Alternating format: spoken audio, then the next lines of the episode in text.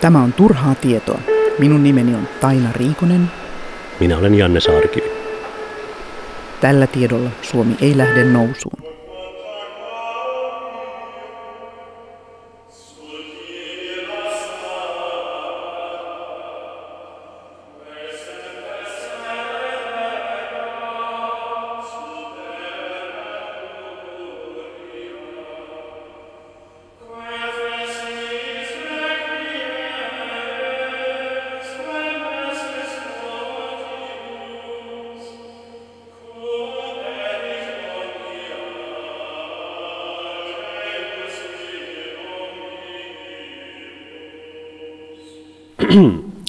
Hyvät kuulijat, teologisia pohdintoja pidetään nykyisin usein kaikkein turhimpina älyllisen energian kulutuksen asioina.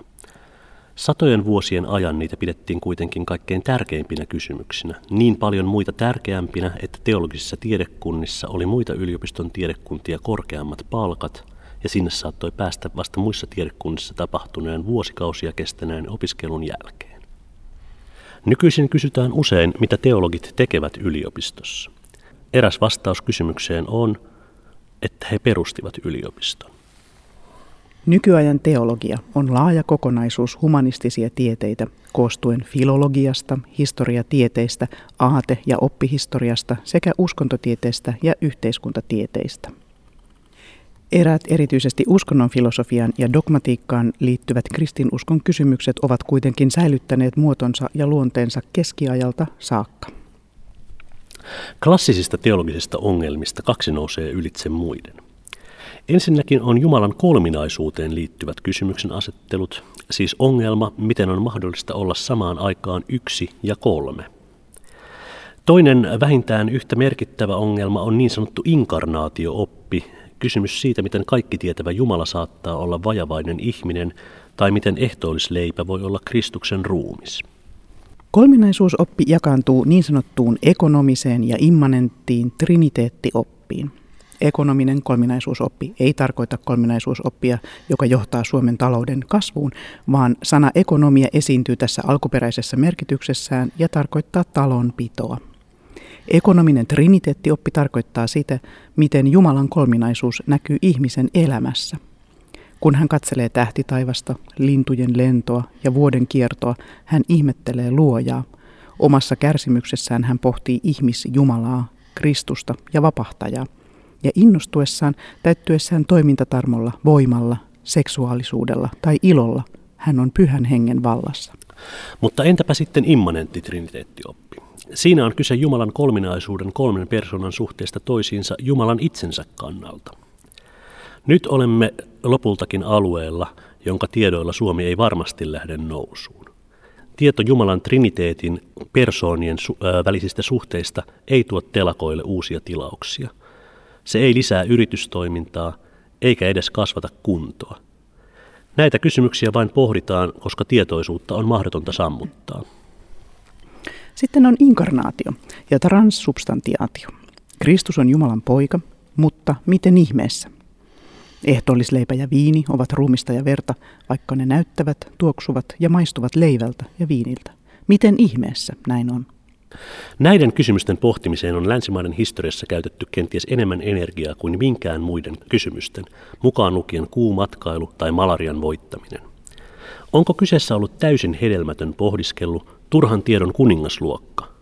Vai onko pohdinta ehkä kuitenkin johtanut jonnekin? Kysyimme asiasta uskonnon filosofian ynnä teologisen etiikan emeritusprofessori Simo Knuuttilalta, joka on keskiajan filosofian historian kansainvälisesti tunnetuimpia asiantuntijoita. Niin, kerro meille hieman Jumalan kolminaisuudesta. Sitten niin kuin miten mä olen sitä harrastanut mun tutkimuksessa. Niin, kyllä. Ja mun tutkimusalahan oli aikaisemmin paljon niin kuin logiikan historia. Ja logiikan historiasta keskiaika on aika kiinnostava aika, koska silloin oli vuosisatoja, harrastettiin erittäin paljon logiikkaa ja logiikka oli arvostettu tieteenala, niin kuin nykyään taas, mutta välillä pitkään ei ole. No niin, keskiajan loogikot yliopistoissa joutui miettimään tätä kysymystä kolminaisuudesta aika sen takia, että toi kirkon viralliset linjaukset, miten kolminaisuusoppi pitäisi ymmärtää, vaikuttaa ongelmallisilta. Ja loogikot käytti siihen melko paljon aikaa, koska kolminaisuusoppi kuitenkin oli kirkon perusoppi, ja se oli nyt linjattu siellä suurissa kirkolliskokouksissa, että miten sen noi lauseet voitaisiin käsittää sillä tavalla, ettei ne näyttäisi ristiriitaisilta. Logiikkasuuntautuneet kirjoittajat ei välttämättä halunnut esittää, että miten sitä ymmärretään. He halusivat selittää, millä tavalla luettuna lauseet ei ole keskenään ristiriitaisia. Ja se keskittyy se keskustelu paljon tällaiseen aika yksinkertaiseen esimerkkiin, joka oli peräisin Eukleiden geometriasta, jossa siellä ihan alkusivuilla on tällainen Eukleiden lause, että jos suurin piirtein näin, että jos kaksi asiaa on yhtä suuria kuin kolmas, niin ne on myös keskenään yhtä suuret. Tämä ymmärtin näin, että jos kaksi asiaa on samoja kuin jokin kolmas, niin ne on myös keskenään samoja. No, totta sanotaan identiteetin transitiivisuussäännöksi, se on ihan yleinen logiikan periaate. No, ajateltiin, että kolminaisuusopissa sanotaan näin, että siinä on kolme persoonajumaluutta, Isä, Poika ja Pyhä Henki. Jokainen näistä persoonajumaluuksista on sama kuin Jumalan essentia, eli se perusolemus. Nyt jos sanotaan, että jos Isä Jumala ja Poika Jumala on sama kuin Jumala, niin eikä siitä seuraa, että ne on myös keskenään samat. No, tätähän nyt ei nimenomaan pitäisi seurata. Ja koska siinä on kolme persoonaa siinä yhdessä jumaluudessa. Ja sen takia loogikot kehitti tässä yhteydessä, oikeastaan ehkä tässä yhteydessä, melko kiinnostavan ja vaikuttavan idean, kuinka yleensä analysoidaan predikaatiota. Ja suurin piirtein sillä lailla, että jos sanotaan, että Aristoteleen logiikassa sanottiin, että jos kun Sokrates on valkoinen, niin Aristoteleen logiikassa ajatellaan tällä lailla, että valkoisuusominaisuus on läsnä Sokrateessa. Sehän kuulostaa ihan normaalilta luonnollisen järjen ajatukselta. Keskeinen loogikot ajatteli, että tämän kolminaisuusopin kannalta meidän olisi tärkeää miettiä tätä predikaattia, tätä logiikan perusyksikköä, eli väitelausetta ja predikaatiota uudella tavalla. Ja analysoidaan se sillä tavalla, että kun sanotaan, että Sokrates on valkoinen, niin analysoidaan se näin, että jokin sama, joka on Sokrates, on myös valkoinen. No, kun sovelletaan tätä analyysiä sinne kolminaisuusopin lauseisiin, niin ei synny loogisia ongelmia. Oikeastaan kaikki kolminaisuuden sisäisten suhteiden käsittäminen tuollaisella loogisella formulaatiolla, niin oli hyvä keksintö, ei ongelmat hävisi. No, se tapa puhua logiikassa väitelauseesta ja predikaatiosta on vähän, ei nyt ihan jokapäiväinen, mutta se oli niin vaikuttava, että myöhemmässä logiikassa myös uudella ajalla tämä sama idea on logiikan perustapa. Kaikki logiikan kurssilla oppii heti alussa tämän predikaattilogiikan kurssilla, että meillä on kvanttoreita ja näitä x ja ym, niin se on tuosta keskustelusta peräisin se tapa puhetta.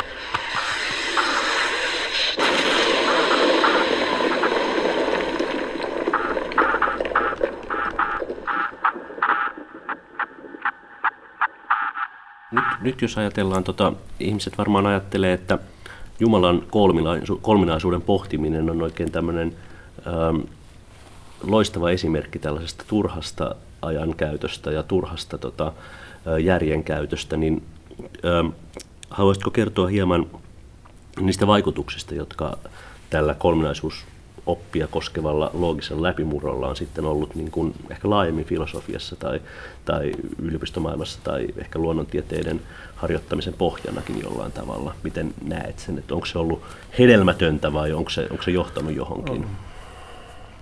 No ei se nyt oikeastaan voi, ei nyt siis filosofian kannalta voi sanoa, että se olisi enemmän, mutta filosofia nyt on mitä on, mutta uuden ajan historiassa ehkä merkittävin loogikko, ehkä vähän vanhemmassa filosofiassa Leibniz, joka keksi myös different integraalin laskennan sillä notaatiolla, mitä käytetään nyt nykyäänkin kouluissa, niin Leibniz oli tästä keskiajan lauselogiikan analyysistä, tästä kombinaatiologiikan analyysistä erittäin kiinnostunut. Hän kirjoitti siitä useissa paikoissa. Ja hän sanoi tästä kohdassa, että jos puhutaan näistä kolminaisuusopin mysteereistä, niin pidän tätä keskiaikaisten teologien kehittämää mallia parhaana. Joo, no Leibnizhan kehitti myös tämän mallin, että esitetään latteiden laskutoimuksen niin kuin mekaanisesti otetaan nollat ja ykköset ja niiden jonot niin kuin sinne, niin kuin digitaalisesti sinne. Ja no, sillä on ollut myöhemmin suuri merkitys, mutta ei nyt silloin Leibnizin aikana, mutta kuitenkin se konelaskenta perustuu siihen. Hannoverin yliopistohan laittoi logoonsa sellaisen yliopiston pienen fragmentin Leibnizin käsikirjoituksesta, jossa on noita nollien ja ykkösten jonoja. Ehkä samaa taustaa. Voiko sitten ajatella, että tämmöinen tietokoneen ajattelutapa jollain tavalla on kolminaisuusopin pohdinnan tällainen niin kuin kaukainen jälkeläinen? No kyllä, nimenomaan kaukainen jälkeläinen kyllä, koska se tapa puhua niin kuin, että logiikassa niin kuin kvanttorit ja muuttujat ja kvantifioidaan niiden yli, niin sehän on se idea. Se oli se sama, joka keksittiin siinä kolminaisuusopissa. No ihan sitten kun loogikot 1200-luvulla, kun ne kirjoitti, niin ei heidän logiikan tutkimuksissaan puhuta tästä kolminaisuudesta, siis se oli vain se tausta. Nyt kun he oli keksinyt, miten me kirjoitetaan näitä lauseita, niin ei se ollut se, että sitä olisi, että siinä logiikassa olisi tarvittu sitä sen jälkeen ollenkaan. Mutta siinä teologisessa keskustelussa heillä oli nyt kuitenkin erittäin hyvä vastaus siihen kysymykseen, että onko nämä lauseet ristiriitaisia. No, miten kannattaako ihmisen nykyisin pohtia Jumalan kolminaisuutta? No, tarkoitatko niinku uskoa niinku hengellisessä mielessä? Niin, missä hyvänsä mielessä? No mun mielestä se on aika kiinnostavaa, että keskiajalla ja ehkä nyt uudella ajallakin niin oli se siinä meditaatiossa tai uskonnollisessa ajattelussa, niin kolminaisuus oli siinä sellaista niin kuin kolminaisuuden luonnetta koskevia meditaatiokirjoituksia, niitä on erittäin paljon. Nykyään meditaatio ei ole, että se ei ole kovin keskeinen, että enemmän se meditaatio suositaan sellaista vähän niin kuin negatiivisen teologian, että pidetään Jumalaa enemmän mysteerinä ja käsitellä sitä. Mua kiinnostaa vielä tämä, että minkä tyyppistä on silloin keskiajalla ollut se loogikoiden ja teologien keskinäinen keskustelu tästä asiasta? No, kun keskiaikahan oli kulttuuri, jossa teologia oli yliopistojen ykköstiede, niin kuin ehkä arvostetuin ala, niin melkein kaikki loogikot oli teologeja. Siis ne oli ensiksi opiskellut kyllä filosofisessa tiedekunnassa, mutta jos ne halusivat päästä eteenpäin urallaan, niin he hakeutuivat teologiseen tiedekuntaan. Ja että tällainen niin kuin Vilhelm Ockham esimerkiksi, että kun monien tuntema keskiajan loogikko, niin hän on teologi kuitenkin. Ja Ockham tosin kuin eräät muut, niin kirjoitti myös suuren logiikan teoksensa niin kuin teologian opiskelijoille.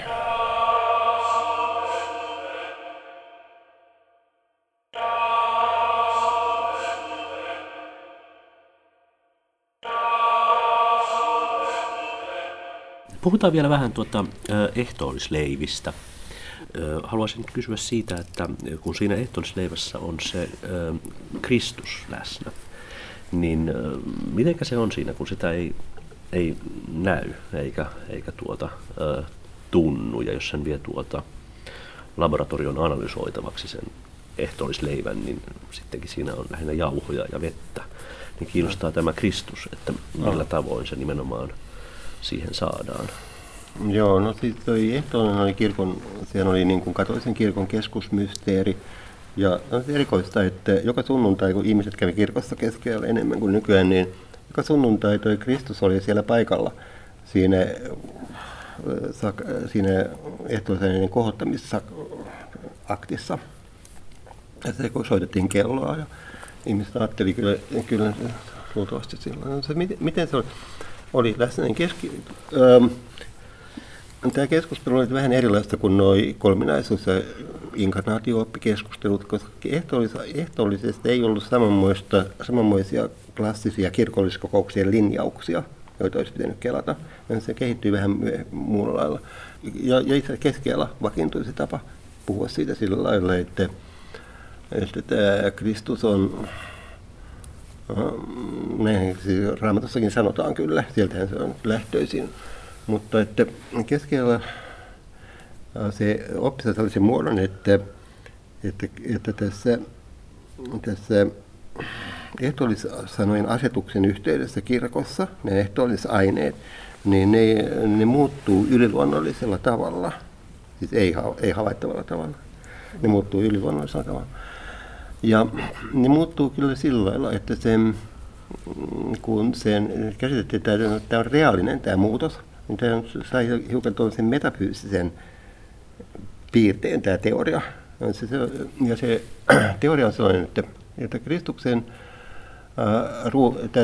tai ylösnousemusruumis, taivaallinen ruumis, joka ei ole fysiikan tutkimusala, niin se on läsnä siinä niissä ehtoollisaineissa reaalisesti, tai niin kuin sanottiin substantiaalisesti. No, tässä on sellainen, tätä käsitettiin sillä lailla, että mitä ehtoollisaineille tapahtuu, mitä esimerkiksi sille öylätille tapahtuu, niin siinähän ei tosiaan ole mitään havaittavaa muutosta, mutta se johtuu siitä, että siitä poistuu substanssi ja sen Kristuksen substanssi tulee siihen tilalle. No, siihen tulee vain substanssi, mutta ei niitä ominaisuuksia. Niin ne ominaisuudet säilyy muuttumattomana, ne ehtoollisleivän ominaisuudet täytyy muuttumattomana, vaikka siitä häviää se leivän substanssi, eli se, mikä varsinaisesti tekee siitä sen, mikä se on, Aristoteles metafysiikassa. Niin sitä pidettiin aika kiinnostavana, että tällä oli ihan seurauksia sitten yleensä metafysiikkaan, koska tästä pääteltiin, että olion ominaisuudet voi olla paikalla ilman, että substanssi on paikalla. On se totuttu hieman, että ominaisuudet ei voi olla paikalla, jos ei se substanssi ole siellä pohjana. Mutta tätä pidettiin ihan esimerkki, evidenssinä sille, että ominaisuudet voi olla paikalla ilman, että substanssi on paikalla, siis leivän substanssi. No sitten siellä on se yliluonnollinen substanssi, joka on se Kristuksen substanssi. Niin tämä oli katolinen doktriini ja tämä oli myös luterilainen käsitys. Toi kalvinistinen protestantismi, nehän eroaa tässä. Sehän on suurin opillinen ero näiden kirkkojen välillä, että heidän mielestään siinä ei ole tapahdu. Se on vain tällainen symbolinen kalvinistien mielestä. Mitä mieltä itse olet? No, mulla siis, joo. Mua miellyttää enemmän tämä ihan nyt tuollaisista, siis eihän sulla tarvitse olla tästä nyt kovin erikoista mieltä, eihän tarvitse olla mitään kovin erikoista mielipidettä tuosta asiasta, mutta mun mielestä tämä katolis-luterilainen näkemys on niin kuin no omalla lailla on niin kuin melko tyylikäs. Se on niin kuin, siinä on niin melko omituinen kyllä se idea siellä pohjalla, että luonnollisten aineiden substanssi poistuu tulee yliluonnollinen substanssi siihen tilaan. Niin, mieluummin tällaista kuin symbolista, mutta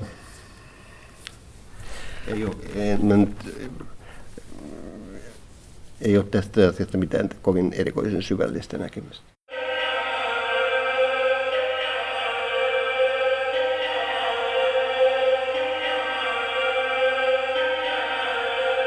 Niin, pohdin vaan että ne käsitykset, mitkä siitä, että millä tavalla Jumala on ehtoollisleivässä varmaan, muistuttaa kuitenkin varmaan aika paljon niitä käsityksiä, miten kristinopissa ajatellaan, että miten Jumala on niin kuin Kristuksen persoonassa, siis tätä niin sanottua inkarnaatio-oppia. Onko nämä sun mielestä läheisiä vai kuitenkin aivan erityyppisiä? No ei, on niissä hiukan samanlaisuutta kuin se kolmas myös logiikan kannalta tärkeä aihe oli se, inkarnaatioteologia, eli jossa on se, että on yksi, tästä on kirkolliskokouksen linjaus oli tällainen, että on yksi persoona ja kaksi luontoa, jumalainen ja inhimillinen, ja ne on siinä sekoittamatta ja erottamatta. Niin kyllä tämä aiheutti paljon mietintää, että kuinka kirjoitettaisiin logiikassa nämä lauseet niin, että ne pysyisivät. Muistutaan se sen takia, että tässä on myös se jumalallinen ja luonnollinen niin kuin siinä yhdessä, nyt siinä niissä ehtoollisleivissä. Niin nehän on niissä siinä osana sitä messua, nehän ei ole siinä kuin luterilaisen käsityksen mielestä silloin, kun on kaapissa ne leivät, niin ne on ihan luonnollisia. Mutta sitten siinä uskonnollisessa toimessa, siinä ehtoollisen yhteydessä, ne saa tämän piirteen. Tästähän oli Wittgenstein, hän sanoi, että hän oli katolinen. Niin häntä ihmetytti, kun hän oli ensimmäisessä maailmansodassa rintamalla. Ja hän ei ollut siellä kovin kauan. En muista ihan tarkasti, hän joutui sotasairaalaan. Mutta hän sanoi, että hän ihmetteli, että katoliset sotilaspapit toisivat rintamalle heille niin kuin ehtoollisaineita, niin ne oli panssaroidussa metallikotelossa, ne oli siis niin kuin panssariteräksestä valmistetussa kuljetuslaatikossa.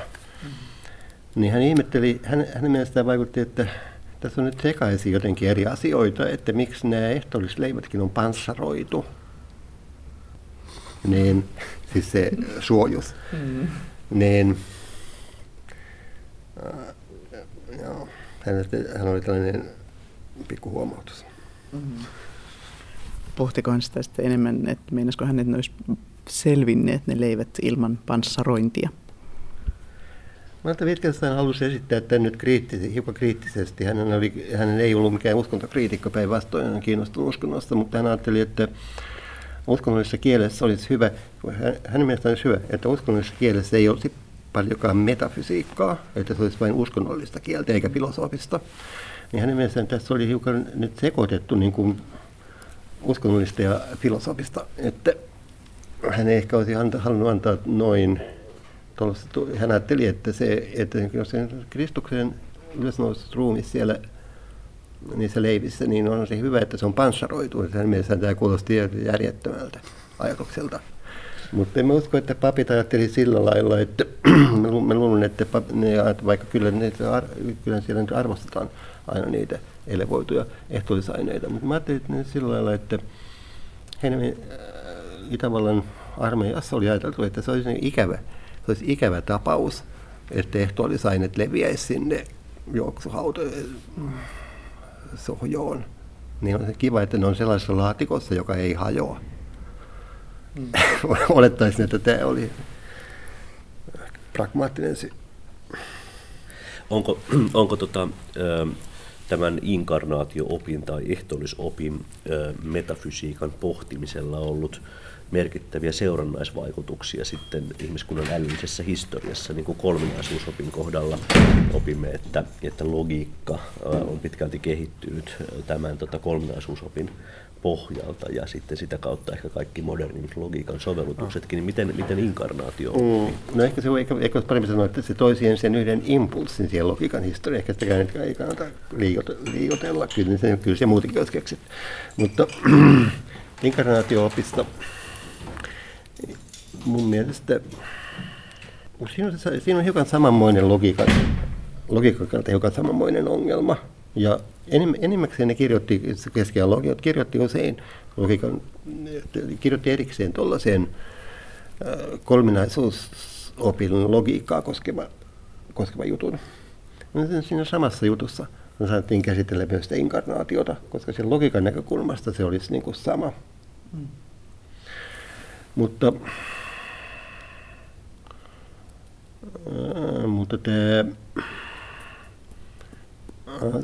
siinä hurskaus, siis varsinkin protestanttisessa hurskauselämässä 1500-luvulta lähtien, niin protestanttisissa kirkoissa haluttiin paljon sitä